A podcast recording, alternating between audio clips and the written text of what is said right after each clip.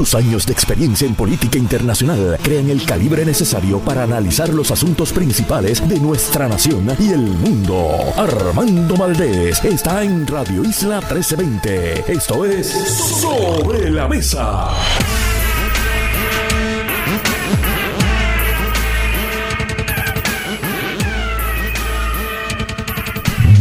Buenos días Puerto Rico, soy Armando Valdés, usted escucha sobre la mesa por Radio Isla 1320. Hoy en Sobre la Mesa estará con nosotros Gloria Ruiz Quilan. Ella es periodista de El Nuevo Día, colaboradora nuestra y experta en temas político-electorales. Hablamos con ella sobre todo lo que ha estado pasando en la política. Es más, ayer se anunció la gran alianza Victoria Independentista. Hablamos sobre esa nueva agrupación o al menos acuerdo político en Puerto Rico. Además estará con nosotros la ex gobernadora de Puerto Rico aquí en los estudios, Sila María Calderón. Hablamos con ella sobre sus memorias que ya están en una segunda, segunda tirada que estarán disponibles en todas las librerías, farmacias y otros puntos de venta a través de todo Puerto Rico. Hablamos con ella hoy sobre sus memorias y veremos si sobre temas de actualidad también. Y estará con nosotros también la señora Mariclara Monserrate. Ella es otra de las homenajeadas con la medalla Doña Fela, específicamente la medalla correspondiente al año 2022. No se celebró la ceremonia de otorgación de esa medalla el año pasado por la situación de la pandemia. Hablamos con esta homenajeada sobre su trayectoria, el ejemplo de vida de Doña Fela y sobre todo el trabajo que hace la fundación. También estará Hilda Rodríguez, de paso, la directora ejecutiva de la Casa Museo Felisa Rincón de Gautier. Y en el último segmento, el gerente general de Tres Monjitas, Orlando González, estará con nosotros para hablar sobre el Festival de la Leche en Atillo, que se celebra pasado mañana, sábado, allí en ese pueblo, que dicen que hay más vacas que gente, en Atillo. Eso es lo que yo he escuchado. Y de aquí no me pongas esa cara. Todo eso y por supuesto, como todos los días, el mejor análisis de todos los temas para hoy, 16 de noviembre del 2023. Son las 8 y 6 minutos de la mañana. Los asuntos del país tienen prioridad. Por eso llegamos a poner las cartas sobre la mesa. Vamos a poner las cartas sobre la mesa de inmediato. No se preocupen, voy a hablar sobre el tema de la Alianza Victoria Independentista, pero primero quiero tocar dos temas legislativos, uno que tiene también una tangencia judicial. Comienzo con el hecho de que la Asamblea Legislativa finalmente pudo aprobar una reforma contributiva que ya está rumbo a la fortaleza. Esto es un tema que se viene discutiendo ya, yo creo que cerca de un año en Puerto Rico realmente no es una reforma contributiva, es un paquete de medidas que tiende a bajar las tasas contributivas, ampliar los rangos de ingresos a los que le aplica esas tasas contributivas y, en fin, proveerle un alivio contributivo tanto a individuos como a compañías puertorriqueñas radicadas aquí. Y es una medida que ha sido muy controversial desde el primer día, desde el saque, porque el gobernador planteó que esta medida iba a contener 540 millones de dólares en alivios contributivos, ahorros para los contribuyentes y que esa cantidad se iba a dividir más o menos en 50% para los individuos y 50% para las compañías. Y cuando llega a la Asamblea Legislativa, tanto Jesús Santa como Juan Zaragoza, y creo que Juan Zaragoza fue más la voz cantante en este tema, levantaron unas objeciones sobre la medida y eso provocó que pasaran al menos, creo yo, una o dos sesiones legislativas sin que se aprobara la medida y sin que el Partido Popular, la mayoría del Partido Popular, hubiese podido presentar una alternativa que el gobernador entonces tuviese ante sí para decidir si la firmaba o la vetaba. Y ese proceso, esas acciones de detener la medida que había presentado el gobernador, yo lo critiqué en su momento porque me parecía que el Partido Popular estaba cayendo en la trampa de la etiqueta que ha querido ponerle el PNP, específicamente el gobernador Pedro Pierluisi, a la mayoría legislativa del Partido Popular Democrático, que según la narrativa de la colectividad estadista, a lo que se ha dedicado es a obstaculizar la gestión pública del gobernador, tanto por medio de los nombramientos como por medio también de medidas como estas que han dilatado o han retrasado en el proceso legislativo. Dicho eso, creo que esta sesión legislativa, muy a pesar de cómo comenzó, porque si recordamos hace tres meses, estábamos aquí hablando sobre cómo la sesión legislativa había comenzado con una narrativa, con una controversia totalmente estéril entre el presidente de la Cámara y el presidente del Partido Popular Democrático, Jesús Manuel Ortiz, por unas enmiendas al código electoral que Tatito había negociado, por lo visto, única y exclusivamente con el PNP y dentro del PNP con Edwin Mundo, que ya ustedes saben lo que eso significa. Pues esa sesión legislativa que lamentablemente comenzó de esa manera y que marcó otra sesión más en la que el Partido Popular no aparentaba tener una agenda clara, no aparentaba tener un programa. Termina tres meses después con la aprobación de esta medida de alivio, con otras sesenta y pico de medidas legislativas, tanto de legisladores de todas las colectividades como también de administración de camino a la fortaleza e incluso con la confirmación de la secretaria de familia y la secretaria de educación, además de también hasta cambios, como reporta uno de los rotativos hoy, el periódico Primera Hora, cambios a la ley de la Agencia Estatal para el Manejo de Emergencias, que ahora es el negociado para el manejo de emergencias, lo que le permite al gobernador nombrar en definitiva y en propiedad a Nino Correa como comisionado del negociado para el manejo y administración de desastres. Así que yo creo que al final de la sesión podemos ver un partido popular y una mayoría popular que ha logrado aprobar unas medidas importantes para el país. Habrá que ver ahora cuál es el análisis del gobernador acerca de esta reforma contributiva y ciertamente Juan Lara, hoy los invito a que lean su columna en el periódico El Nuevo Día. Juan Lara levanta una bandera que yo creo que es importante acerca de la quiebra, acerca del proceso de ajuste de la deuda, acerca de la reorganización de las finanzas públicas del Estado. Y él dice, bueno, qué bueno que vaya a haber alivios contributivos, pero cuidado que estos alivios contributivos no acaben socavando las bases fiscales de esta nueva normalidad post promesa que comenzamos a atisbar y que no vaya esto a provocar el que eventualmente volvamos a caer en una quiebra. Yo entiendo el punto de Lara, pero ciertamente me parece que nos toca también a los contribuyentes, no solamente a los empleados públicos, nos toca a los contribuyentes que trabajamos en el sector privado, también algo de alivio y esperemos que esta medida lo provea.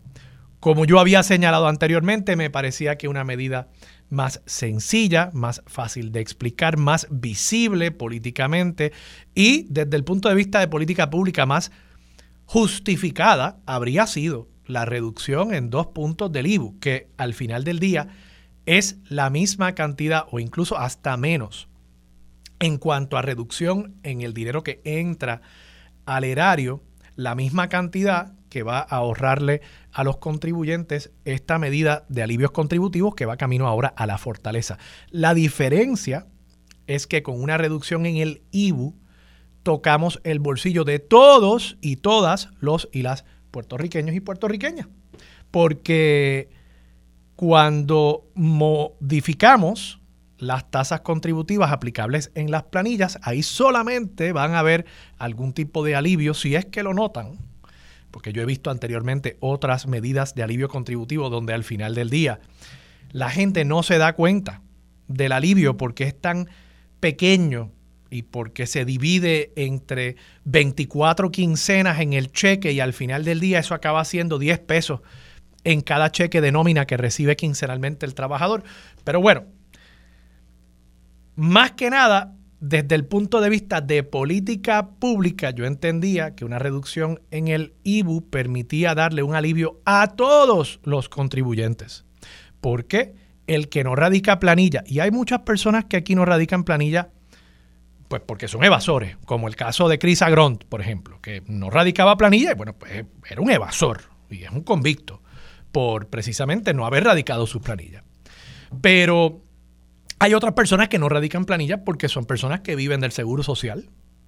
Hay personas que viven, eh, pues que no trabajan por alguna razón, no trabajan formalmente porque, digamos, cuidan de sus seres queridos, cuidan de sus hijos, cuidan de sus papás mayores de edad, hacen trabajo pero no reciben remuneración.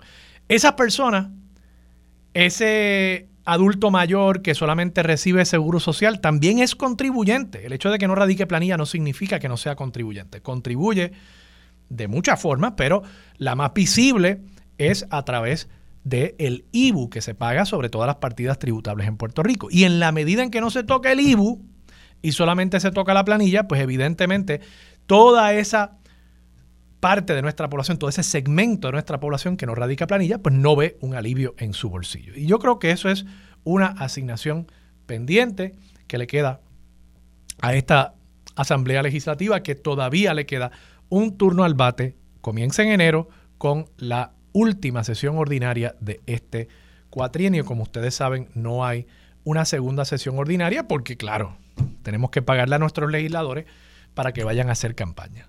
Sí, porque ellos siguen recibiendo su salario, aunque estén haciendo campaña. Pero bueno.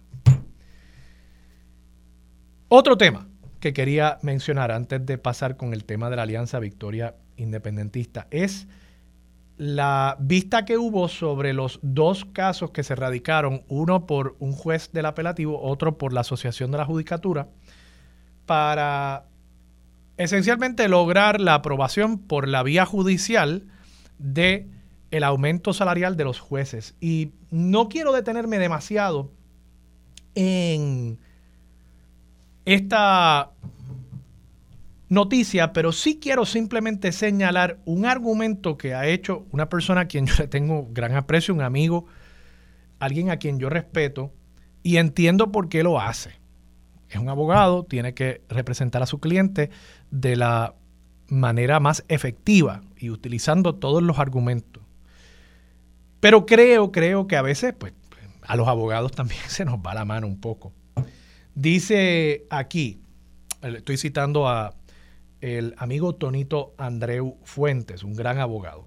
La consideración del aumento de los jueces se debe ver sin ninguna otra consideración que no sea los méritos de esta propuesta. Sin embargo, la Cámara ha optado por condicionarlo a otros aumentos, lo que ha hecho que la Asamblea Legislativa, en violación a la separación de poderes y a la independencia judicial, no haya atendido el reclamo en sus méritos. Bueno, la Asamblea Legislativa puede decidir sobre los proyectos de ley, las resoluciones, las mociones y todas las materias que tenga ante su consideración, basado en el criterio individual de cada legislador. Y uno no puede ponerle cortapisas a cuáles son esos criterios. No existe, no existe en la Constitución algo que diga, un planteamiento, un artículo que diga, el legislador no podrá considerar otros factores exógenos a la materia para emitir su voto. Eso sería una violación a la inmunidad legislativa, sería una violación a la soberanía del cuerpo para tomar decisiones. Y por tanto, este argumento yo simplemente levanto bandera. Yo creo que es un argumento peligroso. Yo creo que es un argumento que es violatorio.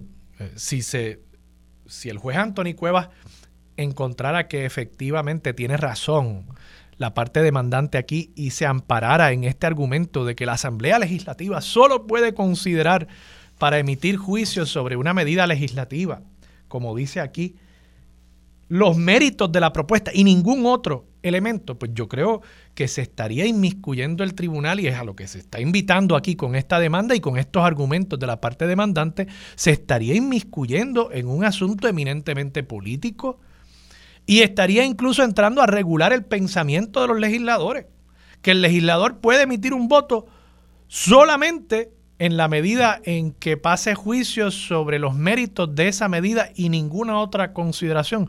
Realmente yo creo que es un argumento peligroso, disparatado, me parece, disparatado, pero un argumento que el juez no debería ser tentado a asumir como suyo en esa sentencia porque creo que sentaría un precedente peligroso, además de que, por supuesto, se le ve la costura a este caso. Se le ve la costura cuando plantean, y cito aquí del artículo, este artículo es de Leisa Caro, que nuestros jueces son o están en la segunda peor posición de compensación a nivel de Estados Unidos y que por los pasados años la legislatura ha reconocido a través de la erradicación de proyectos de ley que un alza salarial es un elemento básico para el funcionamiento del Poder Judicial y que los jueces no se les ha aumentado su salario en 20 años. Bueno, ¿y los alguaciles? ¿Y los taquígrafos? ¿Y, los, y las secretarios y secretarias del tribunal? A todos esos funcionarios se les ha dado un aumento, un aumento que efectivamente compense por la inflación, que compense por el aumento en costos de vida en Puerto Rico, pues yo no estoy del todo seguro. Y ya anteriormente se habían llevado casos sobre este tema y saben cómo había decidido el tribunal. El tribunal había decidido que eso era parte de su poder inherente y que nadie podía, que nadie podía pretender imponerle a la rama judicial, al Poder Judicial, cómo iba a compensar a sus empleados. Y entonces ahora vienen con este argumento para forzar a la Asamblea Legislativa a actuar sobre alzas salariales para los jueces y quien toma la determinación son los propios jueces. Y que quede claro, no hay duda, lo establece la Constitución, no hay duda de que el salario de los jueces lo fija la Asamblea Legislativa por ley especial. Lo dice la Constitución. Textualmente, esto no es un asunto de interpretación. Y que vengan ahora con estos argumentos de nuevo. Yo creo que se le ve la costura. Y espero, espero que el tribunal al final del día tenga el buen juicio para, en este caso, esencialmente abstenerse de decidir que ejerzan esa prudencia judicial de la que tanto se habla, que lo ejerzan cuando ellos no solamente son jueces, sino que también son parte interesada. Vamos a la pausa, se me quedó el tema de victoria independentista, pero no se preocupen que yo lo voy a traer ahora con la amiga Gloria Ruiz Cuilan y con ustedes aquí en Sobre la Mesa por Radio Isla. Más de 25 años activa en el campo de las comunicaciones, adentrándose en temas profundos de política y gobierno. Su norte es hacer periodismo justo y de altura. A esta hora se une a la mesa la periodista Gloria Ruiz Quillan. Regresamos, soy Armando Valdés, usted escucha sobre la mesa por Radio Isla 1320 se sienta a la mesa la periodista rockera Gloria Ruiz Cuya. Pues cuando uno tiene, cuando uno tiene una introducción así, uno es rockera. Gloria, buenos días. Buenos días para ti y para los que nos escuchan. ¿Cómo es que en mi época, que yo creo que es más o menos, yo creo que tú y yo somos contemporáneos, Gloria, no te voy a preguntar al aire, pero eh, en mi época era la, la pelea entre los rockeros y los cocolos, ¿no era, verdad? Eso es así. De hecho, yo creo que hay una canción de, de Tony Vega que dice de rockero fuera, fuera, algo así. Había tremenda pelea. ¿Y tú con qué bando te identificabas? A mí me gustan las dos. Las dos. Lo siento, sí. Sí, sí, tú eres en eso, en eso tú eres como yo, medio, medio estado librista, pero. No discrimino. Lo mejor de dos mundos. Miren, eso es, eso es broma. Gloria, Gloria no se identifica con nadie. Ni se. Bueno, en la música sí, por lo visto, pero, pero en la política no. Gloria, hablando de juntes, rockeros y salseros, ayer finalmente se hace el anuncio acerca de eh, Victoria Ciudadana y el Partido Independentista Puertorriqueño conformando una alianza política. Em, no, no, he visto eh, una nota tuya al respecto, así que no sé si has estado cubriendo la noticia, pero sé que evidentemente la tienes que estar siguiendo con interés como persona que, sigue la, actualidad política en Puerto Rico. Eh, ¿cómo, ¿Cómo tú lo ves? Y si has recogido ya algunas reacciones de tus fuentes, ¿qué te están empezando a decir desde diversos sectores políticos en Puerto Rico? Pues mira, tienes razón. No lo cubrí yo, lo cubrió mi compañero Benjamín Torres Gotay en una exclusiva que le dio tanto el PIB como el Movimiento Victoria Ciudadana al, periódico eh, para definir por dónde iba esa alianza. Yo escuché ayer atentamente los comentarios que generó esa alianza y por lo bajo sí he comentado con mis fuentes de lo que esto significaría para el proceso de votación. Escuché comentarios en el sentido de que la gente se iba a confundir y iba a dañar papeletas.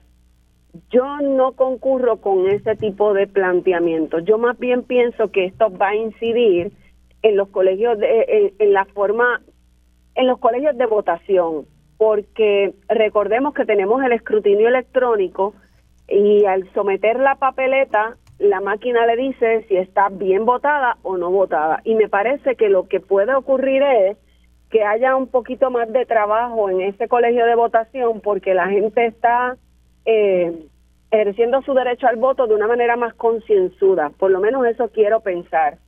Eh, y, me valida un poco eh, una información que revela el informe estadístico de la Comisión Estatal de Elecciones el más reciente de las elecciones del 2020, como tú sabrás, cada vez que hay un, ejercicio electoral en Puerto Rico, se hace un estadístico. Eh, y, la, y lo que me dice Manuel Álvarez Rivera, que es un estudioso y que trabaja esos estadísticos, es que básicamente ha habido un aumento en la cantidad significativo en la cantidad de personas que votan por candidatura o que votan mixto lo que es beneficioso para la alianza del PIB y Victoria Ciudadana, porque contrario a la percepción que se tiene de que el elector en Puerto Rico no sabe cómo votar, eso ha cambiado. Yo creo que donde hay un poco de inmadurez del elector es en términos de, que todavía hay un sector que se deja llevar por el jingle, por, por, por el fanatismo y demás. Hay, hay un poco de eso. Eh, Gloria, yo verificando aquí los datos, tú planteas el tema de, las papeletas dañadas y correctamente, yo lo estaba pensando ayer, correctamente tú nos aclaras que por supuesto las máquinas le dicen al elector si hay algún error en, esa eh, papeleta. Y por supuesto, mientras más marcas esté haciendo el elector, pues más posibilidad hay de que el elector, digamos, en un en un encasillado para el representante por distrito, donde puede votar solamente por una persona, que vaya a marcar dos, digamos, y que, y que eso pues provoque eh, que la máquina le devuelva la papeleta o le indique que tiene un error y que eso pueda entonces eh, naturalmente atrasar el proceso de votación. Pero con todo y que la máquina le dice a las personas que la papeleta está mal votada, yo aquí verificando los resultados, por ejemplo, de representantes por acumulación, hubo 27.231 papeletas mal votadas eh, la vez pasada en la elección del 2020.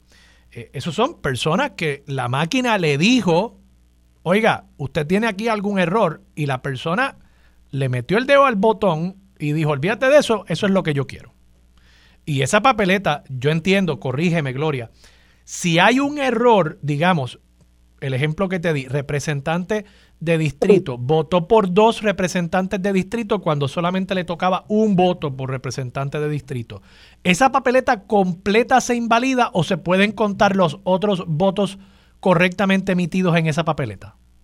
Yo entiendo que completamente se invalida, pero tú estás trayendo eh, quizás la, quizás no, la papeleta legislativa, que es la que entiendo donde más errores se pueden eh, provocar, porque es donde abunda la, la, el, el, campo de selección del, del elector. Y particularmente cuando se trata por acumulación, yo creo que hay todavía mucho desconocimiento del elector en términos de cuántos votos puede, puede emitir. Y es entiendo que es la papeleta que más se presta para errores. Sí, sí, sí, no, de, acuerdo. Y, y, precisamente, eh, precisamente lo que te, lo que te planteaba te lo planteo en la legislativa porque es donde también la alianza ha, planteado mayor cruce, ¿no? Va, va, a haber, entiendo, 20 distritos representativos donde Victoria va a presentar un candidato, 20 donde el PIB lo va a hacer. Los distritos senatoriales se los van a dividir y han planteado que va a haber, creo que el término es competencia fraternal en la columna de, de, acumulación. Pero entonces estamos evidentemente eh, ante, ante una papeleta compleja para que se materialice ese, e, esa voluntad de una alianza en la papeleta legislativa. Es una papeleta compleja para el elector y se puede prestar para esos errores. Concurro plenamente con lo que estás mencionando y me parece que aquí va a ser clave, más allá del anuncio de Victoria Ciudadana y el PIB, la orientación que puedan darle a los, no solamente a sus huestes, sino al electorado en términos generales. Eh, yo no estuve en la conferencia de prensa que ellos realizaron en el día de ayer, pero me parece que eso es vital y no sé si van a, van a organizar campañas publicitarias ambas colectividades precisamente para orientar al, al, al elector. Y recordemos que en esta ocasión el elector también tiene mucho que tragar porque la Comisión Estatal de Elecciones está sumida en, en proyectos eh, electrónicos, empezando por el ERE, que es el registro electoral electrónico.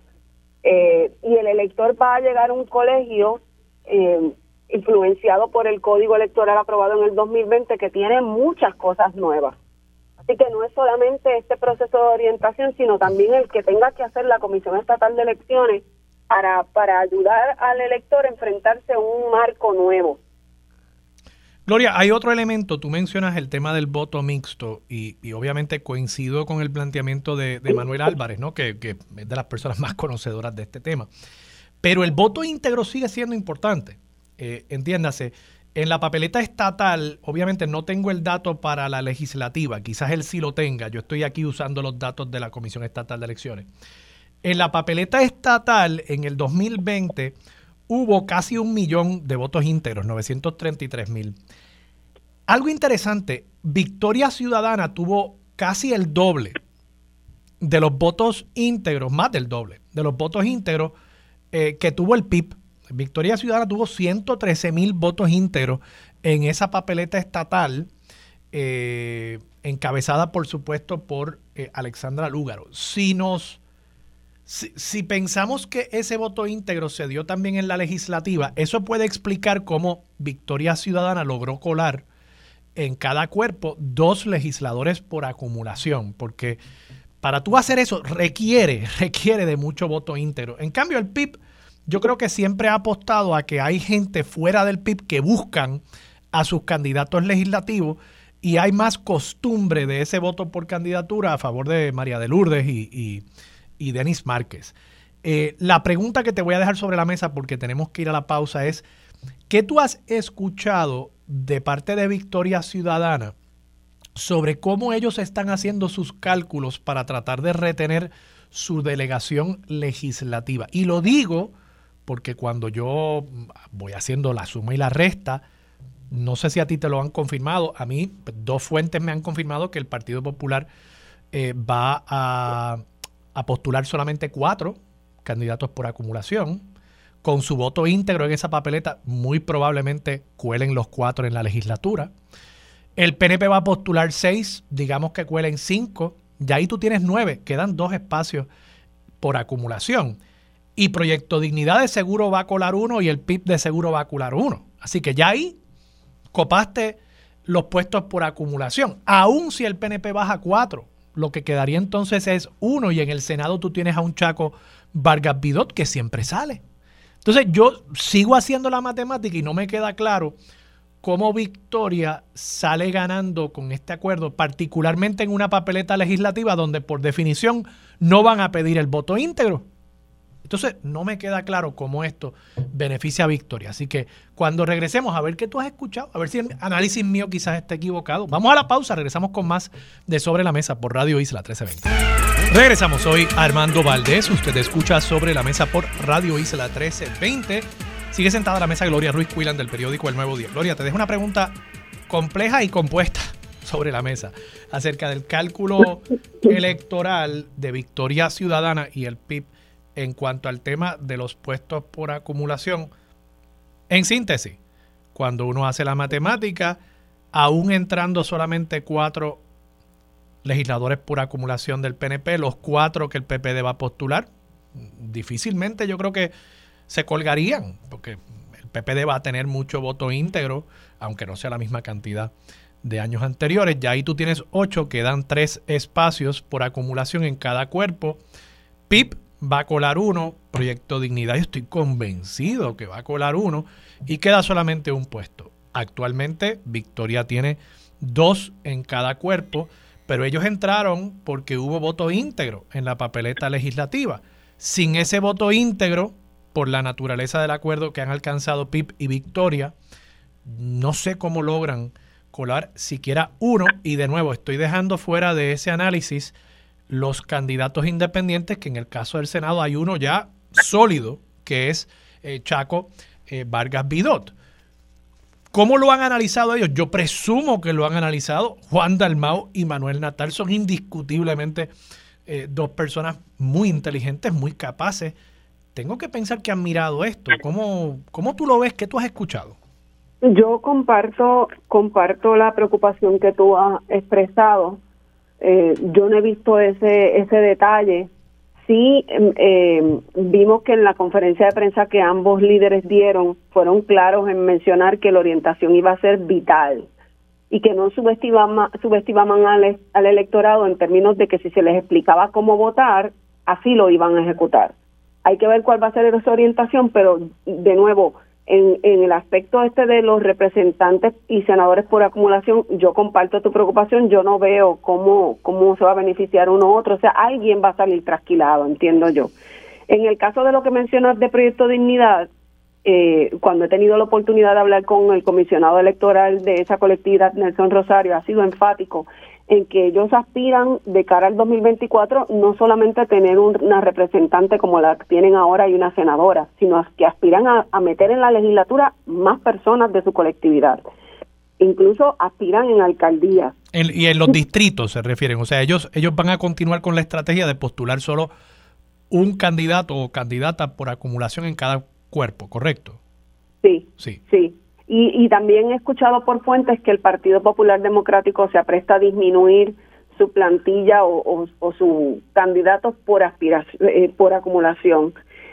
Sí, también tuve la oportunidad, recordemos que hace, la semana pasada fue la encuesta del Nuevo Día y tuve la tarea de entrevistar a los diversos líderes de políticos del país y Manuel Natal fue claro en decir pues que la franquicia electoral en este caso no estaba en un primer plano, no era la prioridad, sino era lograr el acuerdo y ejecutarlo y, poner pues el bienestar del país por encima de, de esa franquicia. Lo que deja claro pues que eh, recordemos que el código electoral tiene una fórmula que en este momento no la recuerdo para para que los partidos políticos puedan retener su franquicia electoral. Lo que significa que en este caso Victoria Ciudadana está claro de que una de las consecuencias es perder su franquicia electoral. Eh, eso te iba a preguntar, Gloria, y con esto termino porque quiero pasar al tema de la presidencia de la Comisión Estatal de Elecciones. Eh, la ley yo creo que ahora establece que para retener franquicia es un por ciento de los votos por el candidato o la candidata a la gobernación. O sea, ya el voto íntegro, que si el voto bajo insignia, eso no cuenta. Yo creo que es un 3% del voto por la gobernación. ¿Me equivoco? Es, es como lo están mencionando, pero también les requiere, por eso es que el eh, Proyecto Dignidad tiene las alcaldías, les requiere eh, 39 aspirantes a alcaldías. y, ahí pues, y ahí los dos partidos, tanto Victoria como el PIB, están cumpliendo. Pero Victoria, al decir que van a apoyar a Juan Dalmau, aunque tengan su candidato de agua, en, esa, en ese encasillado, eh, al decir que van a apoyar a Juan Dalmau, están admitiendo que no van a tener el 3% del voto por la gobernación. Y por tanto están abocándose a perder la franquicia, which is fine, o sea, no, no, eh, eh, eso es una apuesta muy arriesgada y, y, muestra un arrojo, ¿verdad? Y una valentía, hay que decirlo, política, pero creo que ya lo están admitiendo de entrada que que a menos que ganen y puedan cambiar la ley, estarían perdiendo la franquicia. Eso es correcto, porque como dije anteriormente, Natal ha dicho que la prioridad no es la franquicia electoral. Bueno, Gloria, hablemos un poquito y nos quedan como tres minutitos. La Comisión Estatal de Elecciones, el presidente renunció, Rosado Colomer se quedó la presidenta alterna. Hubo un caso que llevó el Partido Popular que se desestimó, pero que al desestimarse el juez Piovanetti eh, planteó, Martínez Piovanetti, eh, planteó que la presidenta alterna podía permanecer como presidenta interina únicamente hasta que cerrara la sesión legislativa. La sesión cerró el 14, pero por lo visto ya se está aferrando al cargo. Lo que pasa es que la jueza presidenta, eh, Jessica Padilla Rivera, según ha manifestado, entiende que el juez no le dio ningún mandato, no le dio ninguna orden a ella directa ni tampoco al gobernador. Así que la lectura que ella hace, pues yo no me tengo que salir de esta silla eh, y vamos a ver lo que sucede. Mientras tanto, yo sigo trabajando en la Comisión Estatal de Elecciones, eh, asumiendo eh, los deberes del cargo de presidente a tono con lo que es la interpretación que ella le da al Código Electoral de que si no hay un presidente, entra en funciones la presidenta alterna ejecutando como tal, pero no se convierte en la presidenta. Eh, la misma lectura la hace el gobernador, eh, quien ha dicho que él se reserva el derecho de, designar a alguna persona, ya sea para la presidencia, para la presidencia alterna. Y por otro lado, tenemos a José Luis Dalmao, que yo personalmente no le he podido entrevistar, hemos hecho los intentos para conseguirlo, pero no ha estado disponible para saber si en efecto le estaría presentando nuevamente un pleito legal eh, tomando en consideración que no se le concedieron los remedios solicitados. El juez fue claro en decir, eh, como bien mencionaste, esto no es un interinato eh, infinito, tiene que tener un término, le puso el de la Asamblea Legislativa y que correspondía que el gobernador pues hiciera designaciones y demás. Por lo tanto, el terreno que ahora mismo tiene la Comisión Estatal de Elecciones es un incierto, porque no sabemos qué va a hacer Juan José Luis Dalmao, eh, y tampoco si el gobernador va a nombrar a alguien. Pero si eh, se presentase un pleito legal, eh, habría que ver si la comisión se quedaría céfala o cómo quedaría cuando ya el proceso de erradicación de candidaturas está a la vuelta de la esquina, comienza el primero de diciembre y posteriormente de estas erradicaciones estarían los candidatos con la, con la, con la necesidad de presentar sus, sus endosos.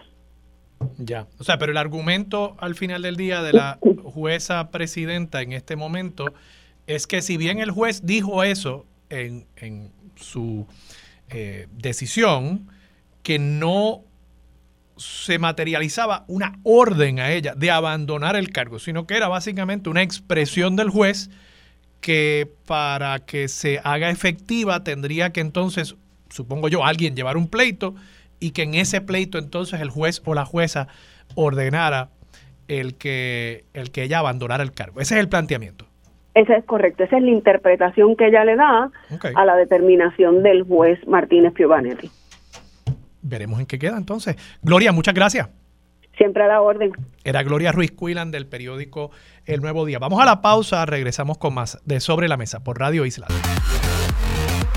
Yo soy Armando Valdés, usted escucha sobre la mesa por Radio Isla 1320. Lo próximo ya está aquí en el estudio Sina María Calderón, la primera gobernadora de Puerto Rico y todavía la única electa por el pueblo de Puerto Rico para el cargo. Hablamos con ella sobre sus memorias y veremos si quizás tocamos un poquito de actualidad también con la ex gobernadora. Además de la Fundación Felisa Rincón de Gautier estará con nosotros su directora ejecutiva Hilda Rodríguez y la homenajeada con la medalla Doña Fela para el año 2022. Yo tuve el honor de estar allí en la imposición de ese gran galardón a la señora Mariclara Monserrate, quien estará con nosotros aquí en el próximo segmento. Y en el último, Orlando González, gerente general de Tres Monjitas, estará con nosotros para hablar sobre el Festival de la Leche que se celebra este fin de semana en Atillo, pueblo donde hay más vacas que gente. Eso es lo que me dicen al menos este sábado 18 de noviembre, allí, Festival de la Leche. Hablamos con Orlando González sobre ese evento. Todo eso y por supuesto, continuamos con el mejor análisis de todos los temas para hoy, 16 de noviembre del 2023. Son las 8 y 58 de la mañana.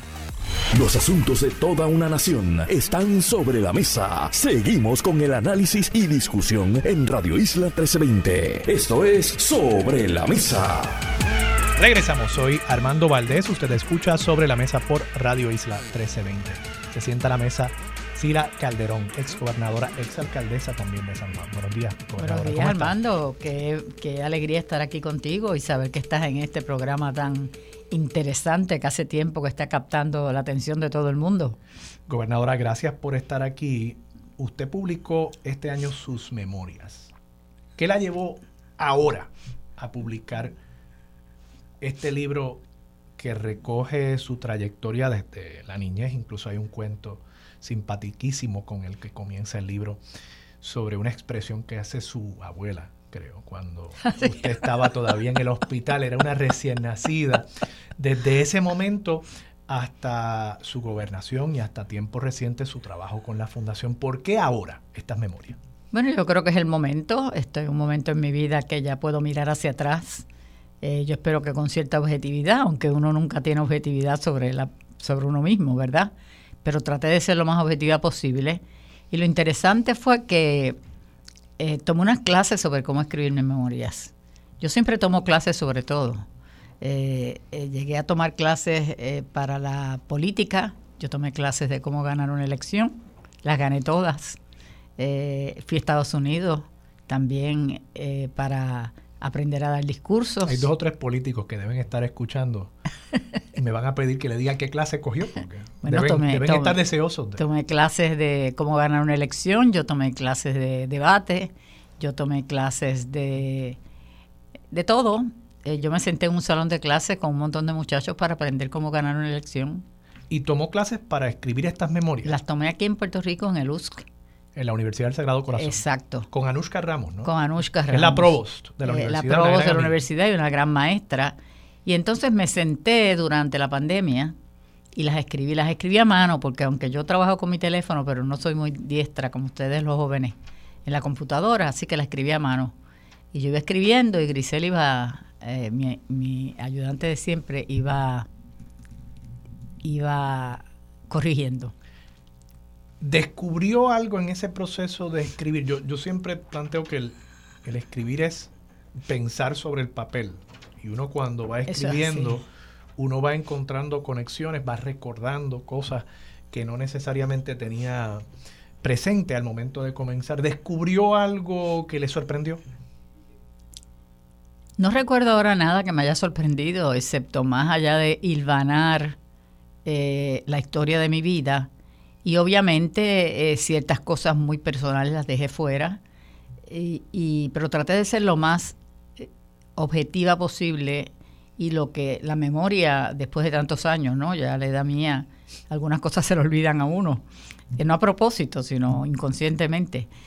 Y, y, y, pude redactar, creo que una historia, hilvanar una historia desde que nací, que fue lo que me contaron, porque yo no me acuerdo de cuando yo nací, eh, mi niñez, mi adolescencia, mi educación, luego mi, mi amor por el gobierno y la administración pública, mis hijos que nacieron cuando yo era muy joven, y luego cómo entro al gobierno y mi carrera gubernamental. Dice que dejo algunas cosas fuera. Yo leí sus memorias, incluso usted me confirió el honor de, estar en una de las primeras presentaciones de, su libro y, compartir con, con Luce López Baralt, que prologa este libro. Eh, en, el proscenio, dice que deja cosas personales fuera, pero incluyó muchas cosas personales. Incluí muchas cosas personales. Es una, memoria Incluí muchas muy personal. Es muy, personal, muy íntima, pero claro, eh, hay muchos detalles que se quedan fuera. ¿no? Yo eh, pensé que era mejor. Por prudencia. Por prudencia. Interesante. Soy una mujer. Gobernador, usted menciona también Kilvano. ¿Cuál es el hilo conductor de estas memorias y de su vida? Yo quiero, creo que el hilo conductor es como yo me he sentido y como yo me he desarrollado como ser humano y como mujer a través de los años, eh, cómo mi pensamiento fue evolucionando. Por ejemplo, en el momento que yo llego a cantera, mi vida cambia completamente, radicalmente. Cuando yo me enfrento eh, con la pobreza extrema de cantera, eh, mi vida cambia. Y ahí empieza otro hilo conductor, que es el hilo de la sensibilidad, creo yo, o del efecto que tuvo en mí la pobreza abyecta que hay en Puerto Rico, que está escondida y que la mayoría de los puertorriqueños y puertorriqueñas no saben que, existe, los que están en otra estrata socioeconómica. Y esa pobreza aún existe. Eh, lo interesante fue que, y me siento muy complacida de ello, que a través del proyecto de comunidades especiales, tanto cuando fui eh, alcaldesa como cuando fui gobernadora, estas comunidades pudieron organizarse y tomar, perdón, eh, tomar un sentido de apoderamiento personal. Eh, por cierto, el año que viene mi fundación va a dedicar todos sus trabajos a las comunidades especiales. Gobernador, usted menciona el, tema de cantera y, y, sin duda que cuando uno lee sus memorias, eso aparenta haber sido un punto de inflexión. Total. En su vida. Total. Y lo interesante es que usted abandona el gobierno para entrar de lleno en este trabajo en cantera. Y usted trae, hay una foto, eh, el libro está espectacular, muy bien impreso y muchas imágenes también. Hay imágenes de, figuras como, si mi memoria no me falla, Tilano Cordero eh, Vadillo, eh, Richard Carrión y otros con usted en cantera. Y usted logró traer a todas estas personas del el sector privado en Puerto Rico junto a líderes comunitarios. Eso fue así. Para lograr algo en pro de las comunidades del Caño y de Cantera y toda esa zona que está tan cerca aquí de la zona bancaria. ¿Usted cree que eso sería posible hoy? ¿Usted no cree que hemos llegado a un punto, y aquí traigo un poquito de actualidad, hemos llegado a un punto donde hay demasiada desconfianza, donde hay demasiada polarización? como para que uno pueda ver de nuevo una imagen de líderes empresariales y líderes comunitarios por una causa común. ¿Usted cree que eso podría volver a hacerse en el Puerto Rico Definitivamente podría volver a hacerse. ¿Y qué es lo que falta? Si hay la voluntad, si hay una persona, si hay el agente catalítico que los, los une. Lo interesante es que tiene que haber la confianza. En la primera reunión grande, cuando yo traje estos líderes eh, del sector privado eh, y estaban todos los líderes, los, toda la, comunidad, ¿verdad? Yo oía a una persona de la comunidad decir, aquel viene a montar un banco, aquel otro, refiriéndose a Tilano, a montar un, supermercado, pero ella, refiriéndose a mí, no sabemos a qué viene, porque esa desconfianza se eh, la, la vía, pero se quebró. Cuando vieron que Richard no venía a montar un banco, Atilano no venía a montar un supermercado, eh, yo mucho menos. Eh, veníamos todos a unirnos con ellos, a saltar esa brecha que nos separaba y a trabajar juntos en una junta. Eh, y como dijo uno de los líderes comunitarios, no fue fácil sentarse con Richard Carrión en una junta, pero lo hicimos. Y el proceso de apoderamiento, la fuerza de ellos y los fondos que ellos dieron, y la fuerza de, los líderes emergentes a través del proceso de apoderamiento trajo una confianza tremenda que realmente no se puede llamar otra cosa que puertorriqueñidad, porque todos somos puertorriqueños. Y, ahí aprendimos a comprendernos, a querernos eh, y a trabajar uno a uno, eh, juntos, digo, mano a mano, quiso decir. Y lo hicimos por cinco años. Luego yo eh, vi la oportunidad de ser alcaldesa de San Juan, más bien me la, me la pusieron en la falda porque yo no la busqué. Y entonces vino Fridel Estuve y comenzó, siguió la construcción ya de de los proyectos. Yo quisiera pensar, gobernadora, que eso se puede volver a hacer de nuevo. Se puede. Pienso que hay mucha desconfianza, pero usted trae el elemento de, de, la, de la voluntad y me parece que también de las de los personajes, de las personas. ¿Quién puede hacerlo? y quisiera pensar que es posible. Creo que es la única forma de lograr cosas. O sea, no podemos pensar que en el país van a dejar de existir eh, empresas grandes y empresarios importantes. Tampoco podemos pensar que va a dejar de existir comunidades y personas trabajadoras y obreros y personas de a pie, ¿no? Entonces, esta política a la que hemos llegado de la polarización, de los extremos, impide esos momentos de encuentro entre esos sectores que de nuevo van a seguir coexistiendo en Puerto Rico y en la medida en que no logremos tirar ese puente, y creo que usted fue ese puente. Por eso, pero tiene que, tienen que surgir líderes que hagan eso posible.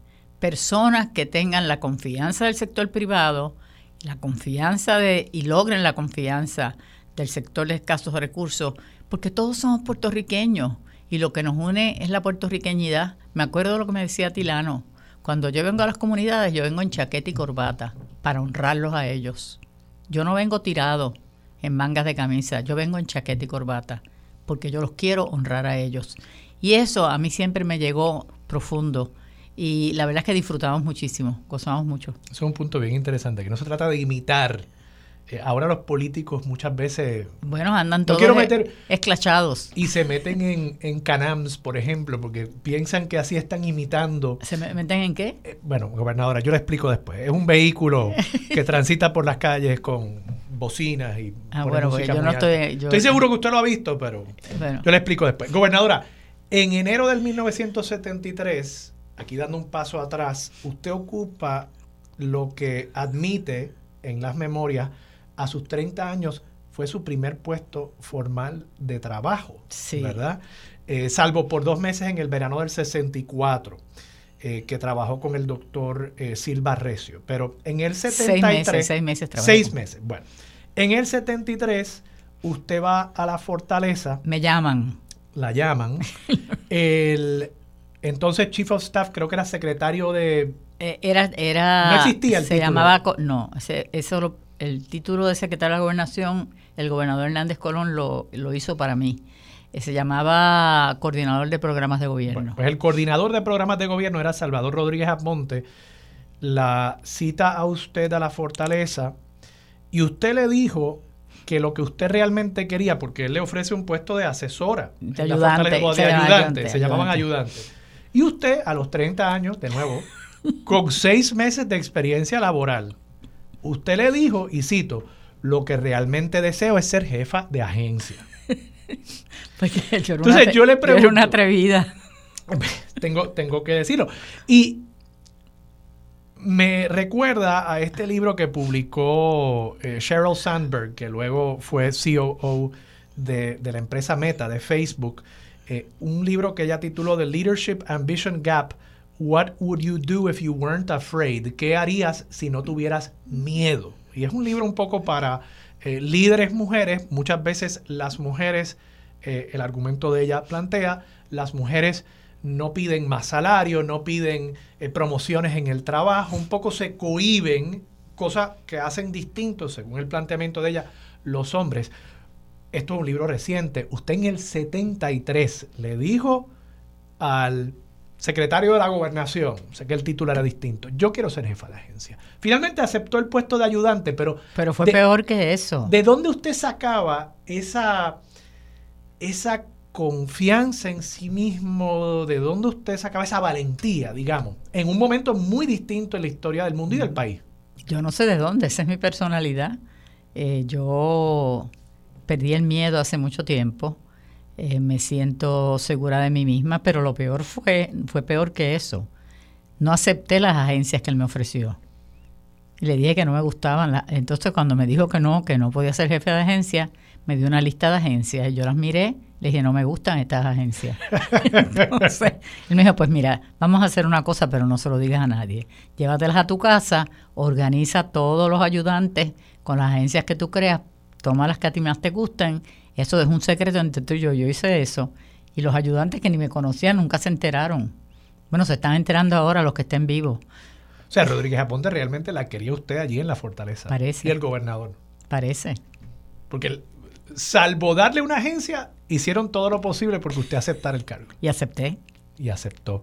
Y eso obviamente cambia su vida también. Otro punto de inflexión, usted comienza su carrera en el gobierno luego está en la empresa privada, en varias juntas, luego regresa al gobierno de la mano de Rafael Hernández Colón en ya su segunda administración, llega a Cantera y nos dice que le cae en la falda la candidatura para la alcaldía de San Juan por el Partido Popular. Literalmente me cayó en la falda. en el No la busqué. 1996. No la buscó, pero tuvo que lucharla. Bueno, la luché porque imagínense, mi contrincante era la presidenta de la Cámara de Representantes. Abo- incluso tuvo primaria también. Tuve primaria, sí, pero la gané por 78, 98%. Lo sé, pero, o sea, tuvo que, Sí. tuvo que lucharla hasta dentro contra del mi propio partido, contra mí, porque me, me- después que nos dimos la mano me, me quitaron la candidatura, pero yo seguí hacia adelante. Y gana la primaria, gana obviamente la elección general. La alcaldía sí. Hubo una pregunta en esa primera presentación de si usted hubiese querido, teniendo ya la experiencia tanto de la fortaleza como de la alcaldía, si usted hubiese querido revalidar como alcaldesa. Y hay también unas anécdotas interesantes en el libro que me gustaría que, que nos contara acerca de cómo usted reacciona cuando se da cuenta también de que inevitablemente usted estaba encaminada a tener que ser la candidata a la gobernación en el, en el año 2000. Pues fue algo que a mí me estremeció porque yo nunca lo había buscado, nunca lo había pensado. El mejor puesto del mundo, y lo tengo que decir para todos los aspirantes y jóvenes que oigan esto, es el de alcalde. Es mucho mejor que el de gobernador. Se pueden hacer más cosas. se pueden hacer más cosas, uno está más cerca de la gente. No es que se puedan hacer más cosas porque los presupuestos son más limitados, pero uno está más cerca de la gente, la política no incide tanto, eh, los medios no inciden tanto y realmente eh, yo dejé ese puesto por la alcaldía, por la gobernación me cayó en la falda también, yo, yo no, tampoco la busqué, así es que pues me fui hacia la gobernación y gané también. Y ganó también. Pero hubiese querido revalidar como alcaldesa. Me hubiera gustado. Sí. Yo creo que hubiera revalidado. Y como gobernadora también. Como gobernadora también. Claro. A pesar de que obviamente optó por, por no presentarse como candidata. Sí, opté por no presentarme eh, y los elementos de juicio que usé en aquel momento pues me parecieron los correctos. Mirando hacia atrás, creo que fue una decisión equivocada. Yo debería haber seguido en la gobernación, pero eh, pues ya estoy en otra cosa. Gobernadora, en materia personal, de nuevo, creo que el libro tiene muchos asuntos, muchas eh, intimidades y muchas anécdotas. Cuando yo lo leí me reí mucho, me encontré riéndome mucho. Eh, y hay una, una expresión que yo creo que eh, dice mucho acerca de usted. Usted le dijo a sus hijos cuando comienzan la escuela, primero usted le dijo que usted no iba a ayudarlos con las asignaciones, que ellos tenían que encargarse de Sí. eso. Pero además usted dice, y cito, si tienes todas A's, vas a ser muy feliz. Si tienes F's, va a ser bien malo. Ahora, lo peor es tener C, porque eso significa mediocre. ¿Por qué la mediocridad para usted es Ay, pecado mayor incluso a fracasar? Ese es el pecado capital, ser mediocre. Si uno fracasa, pues fracasó. Estrepitosamente. Estrepitosamente. Y vuelves y empiezas otra vez. Pero mediocre. Las C son espantosas. A, B quizás, pero una F, una F a todo lo que da. Pero una C, eso es como, yo le dije a mis hijos que, bueno, de todas formas, mis hijos tuvieron todas A, E, fueron eh, estudiantes de honor y fueron a las mejores universidades de Estados Unidos. Así es que no me puedo quejar. Y me parece que esa misma insistencia en la excelencia, que es a lo que se reduce esa expresión suya hacia sus hijos, también usted la trajo al gobierno, a su exigencia de pulcritud en la gestión pública y también famosamente a los seguimientos que usted daba. Y, y esta es otra parte que tengo que relatarle. ¿Cómo usted sabe eso? Bueno, usted lo dice en su, en su libro, pero además uno escucha cuentos ¿no? de personas que trabajaron más directamente eh, con usted, tanto en la alcaldía como en la gobernación. Y, y bueno, es que en, su, en sus memorias usted dice que un jefe de agencia, esto cuando usted era ayudante en la fortaleza, que un jefe de agencia por poco la invita a pelear Ah, por sus eh, insistentes e incesantes seguimientos. Eh, en otra ocasión, una secretaria le dijo, yo espero que haya sido en broma. Y todo esto está en su libro, así que yo no estoy eh, divulgando nada aquí impropio. En otra ocasión, una secretaria le dijo que un funcionario había fallecido porque ella, eh, usted, estaba haciendo demasiados seguimientos desde la fortaleza. Eso es imposible, pero me Bueno, lo digo. Pero, me está lo ahí. digo, me lo y digo. Teodoro Moscoso, Teodoro Moscoso le dijo, y cita, eh, Sila María, tú no dejas trabajar, tus llamadas de seguimiento son constantes. Incluso hay un relato que usted hace de que usted hasta le dio seguimiento al, entonces juez presidente Pepe Trías Monge con, unos compromisos que había hecho el gobernador sobre, sobre una reforma judicial. Eh, eh, ¿Por qué, esa, ¿Por qué esa insistencia suya? ¿Por qué esa ética de trabajo? ¿Por qué bueno, ese drive, dirían los americanos. Sí, en inglés sí. Ese impulso es porque hay que entender que el servidor público es un empleado del, del pueblo. Los fondos públicos son los que pagan a los servidores públicos. Eso quiere decir que nosotros no somos jefes cuando estamos en el gobierno. Nosotros somos empleados del, del, pueblo. Por lo tanto, tenemos que trabajar y servir a ese pueblo con la mayor perfección posible. Y a ello se debe que yo hacía seguimientos constantes para que todo fuera lo más perfectamente posible, o sea, con A, eh, porque nos debemos a ese pueblo cuando somos servidores públicos. ¿Quién paga el salario de los servidores públicos? ¿Quién es el jefe de los servidores públicos? El pueblo. Mi jefe no era el gobernador. Y cuando yo era gobernadora yo no era mi propia jefe. Mi jefe es el pueblo. Yo me debo al pueblo y el pueblo eh, requiere servicios espléndidos de la mayor eh, perfección posible. Pulcro. Pulcros. Yo soy una persona perfeccionista y por eso eran mis seguimientos. Yo quería que todo se hiciera para el pueblo de Puerto Rico, a quien yo quiero decir que yo amo y quiero con toda mi corazón, con toda mi fuerza. Gobernadora, y ese pueblo, por lo visto, la ama usted también. Han habido ya eh, dos ediciones de su libro.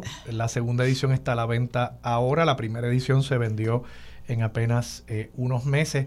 Háblenos un poco de las memorias, donde podemos eh, conseguir este libro y no sé si tiene algunas actividades en los próximos días de presentaciones que nos quiera que nos quiera también compartir. Eh, el libro de mis memorias ha sido muy acogido y yo estoy muy agradecida al pueblo de Puerto Rico.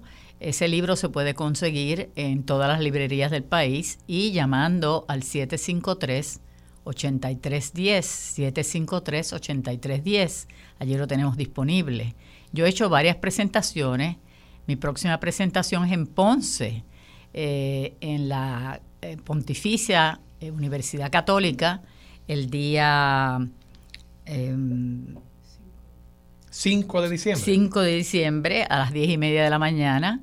Y yo quiero invitar a toda la gente de Ponce no solamente a los estudiantes de la pontificia, a todos sus familiares que estén allí, los pueblos limítrofes, limítrofes, que también vayan, por ejemplo, Salinas, Peñuelas, Cuamo, Guayanilla, Villalba, Santa Isabel, Yauco, a todos ellos los invito que vayan ese día, el martes 5 de diciembre, a las 10 y media de la mañana, yo voy a estar allí presentando el libro y vendiendo el libro también.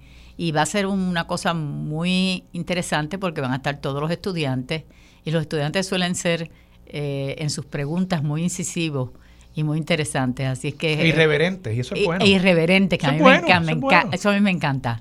Así es que vamos a disfrutar muchísimo, por favor, vengan ese día, me va a dar mucho gusto darles un abrazo a cada uno. Y para adquirir el libro, gobernadora, ¿dónde se puede adquirir? Además de la fundación, también está... En todas las librerías del país está el libro disponible. Eh, y obviamente en mi oficina en el 787-753-8310. Y para quienes nos estén escuchando en la diáspora, entiendo que van a haber unas presentaciones también próximamente Yo estaré... en Estados Unidos, pero además pueden conseguir el libro ya a través de libro787.com. Exacto. Que allí se vende y se despacha eh, a todo Estados Unidos, así que si nos están escuchando en la diáspora, pues ciertamente pueden adquirir el libro también. Usted sabe mucho de libros. Sea algo. Porque usted es un escritor. bueno, no, ha escrito mucho. He escrito un par de cosas y, y, más que nada, pues, pues me he insertado en ese mundo del libro, que es una belleza. Así que le gustó el mío. Me encantó, me encantó. Lo tengo en casa, por supuesto, dedicado por usted, gobernadora.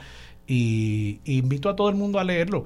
No solamente, esto no es no es algo partidista, yo no creo que aquí hayamos mencionado. No, nada, en ningún momento es, eh, la, el récord de la vida de una persona que yo creo que, eh, poniendo a un lado cualquier consideración partidista, ha marcado un antes y un después en la historia del país.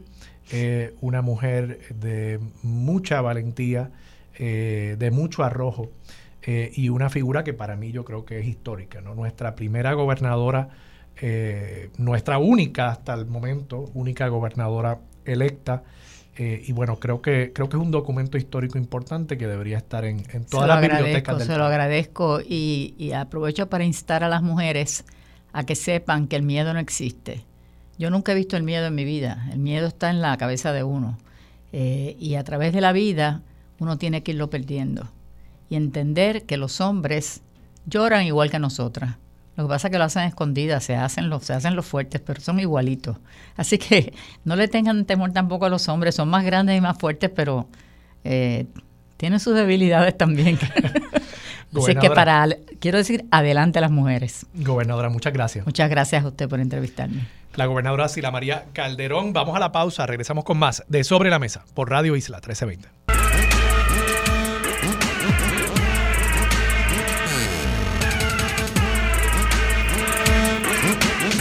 Regresamos, soy Armando Valdés, usted escucha sobre la mesa por Radio Isla 1320. A esta hora se sienta la mesa Hilda Rodríguez, de la Casa Museo Felisa Rincón de Gautier, su directora. Hilda, buenos días, ¿cómo estás? Buenos días, Armando, ¿cómo estás? Muy bien, muy bien. Hilda, ¿tienes actividades esta semana? Tengo charla esta noche. Se titula Rastros del descubrimiento y la colonización en los nombres de nuestros barrios a cargo del doctor Rafael Torres San Inocencio, de manera virtual. Así que los interesados, al enlace o nos ven por Facebook o por Zoom buscando Casa Museo Felisa Rincón claro que sí. Y es a las 7 de la noche. a las 7 de la noche, como siempre. Los jueves. Muy bien.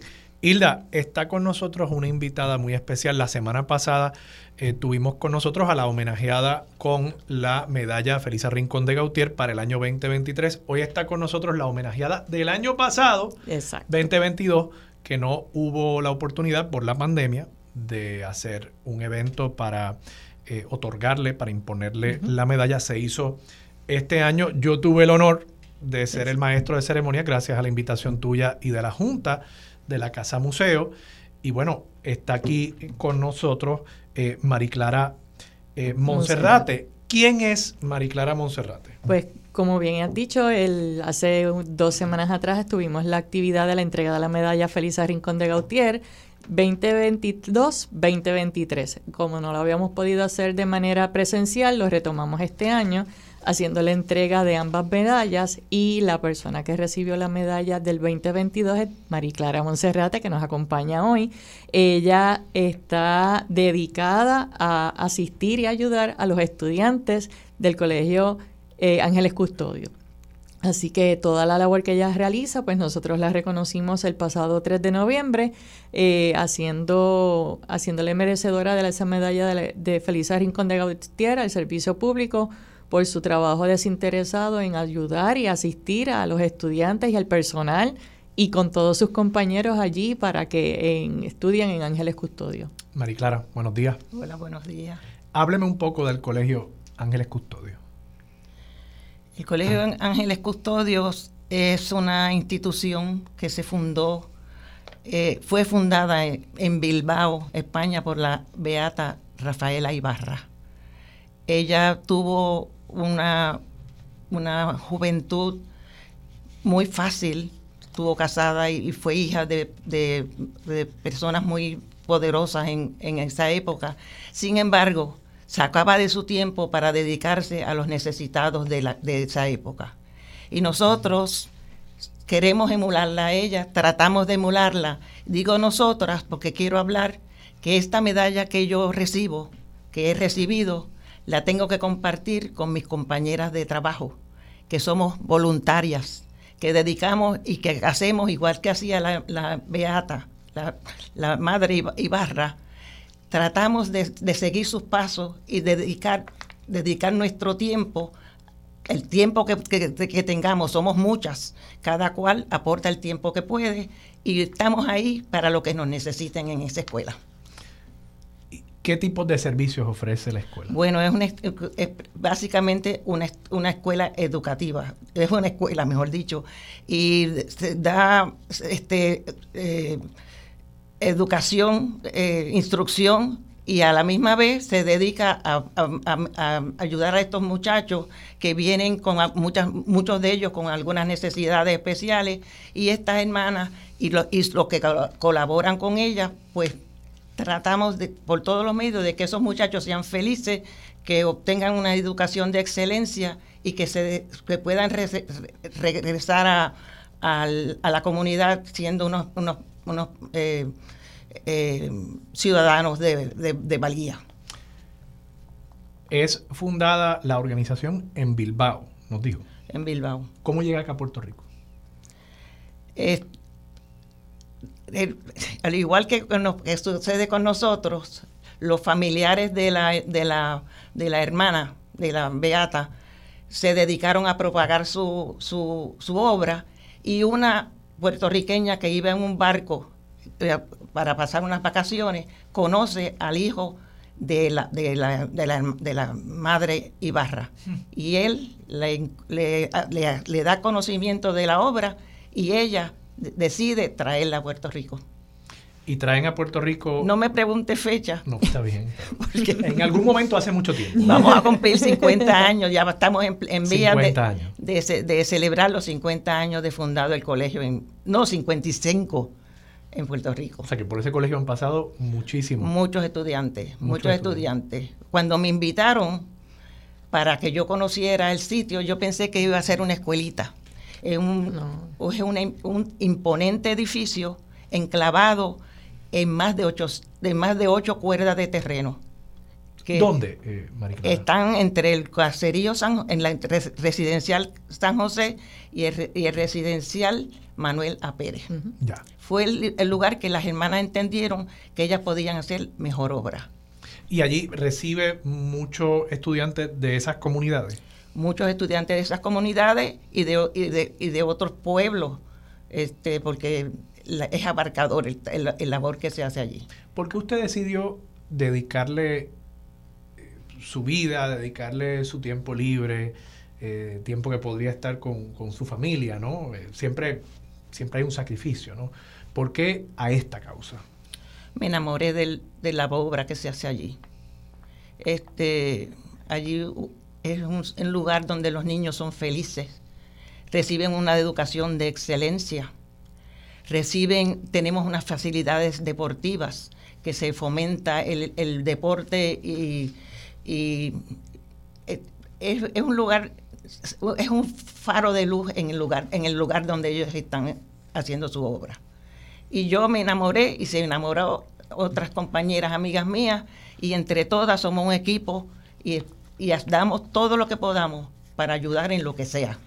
Hacemos actividades, eh, este, estamos solidarios con las actividades de los muchachos, estamos ahí en las actividades sociales, culturales, este, deportivas, dando apoyo y sobre todo estamos para lo que para lo que se, se presente en el momento.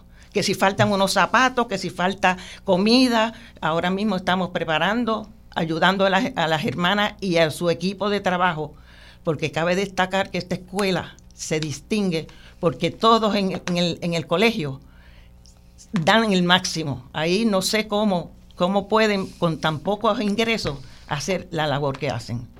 Y entonces todo el mundo da su máximo. Le pregunto, Clara, si eh, personas que nos estén escuchando ahora quisieran también aportar a la misión de Ángeles Custodios, ¿cómo podrían eh, apoyar, cómo podrían colaborar con Bueno, nosotros, nosotros somos 18 Estamos buscando otras personas que se quieran unir a nuestra causa. Y además tenemos, fomentamos el, el fondo para ayuda económica a las familias, para que estas familias que, que necesitan ayuda puedan enviar sus niños a esta escuela.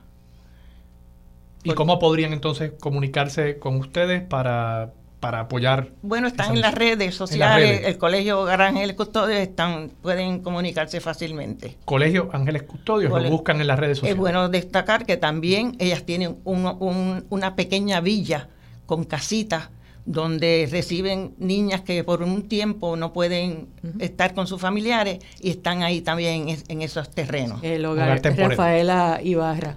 El hogar Rafaela Ibarra. El hogar Rafaela Ibarra.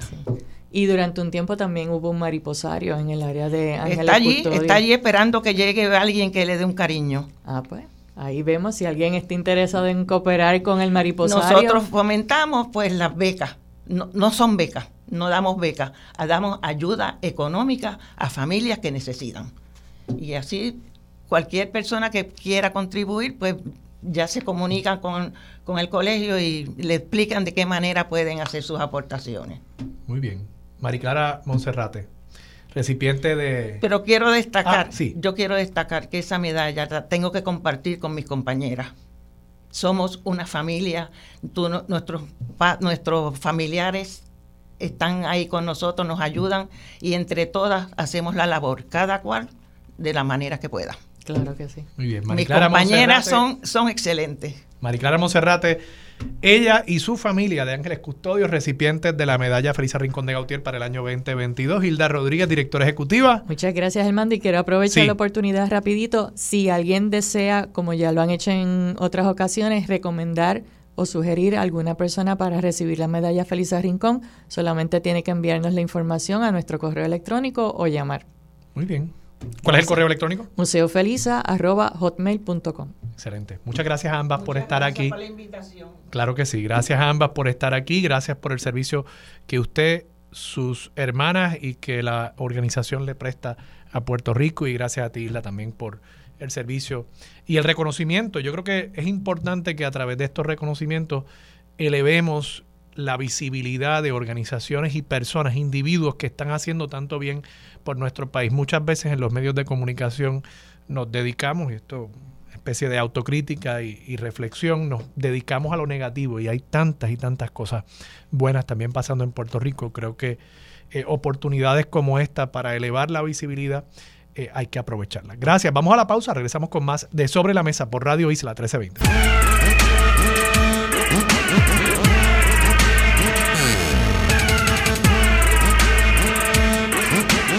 Regresamos, soy Armando Valdés, usted escucha sobre la mesa por Radio Isla 1320 y a esta hora está con nosotros el gerente general de Tres Monjitas, Orlando González. Buenos días Orlando, ¿cómo estás?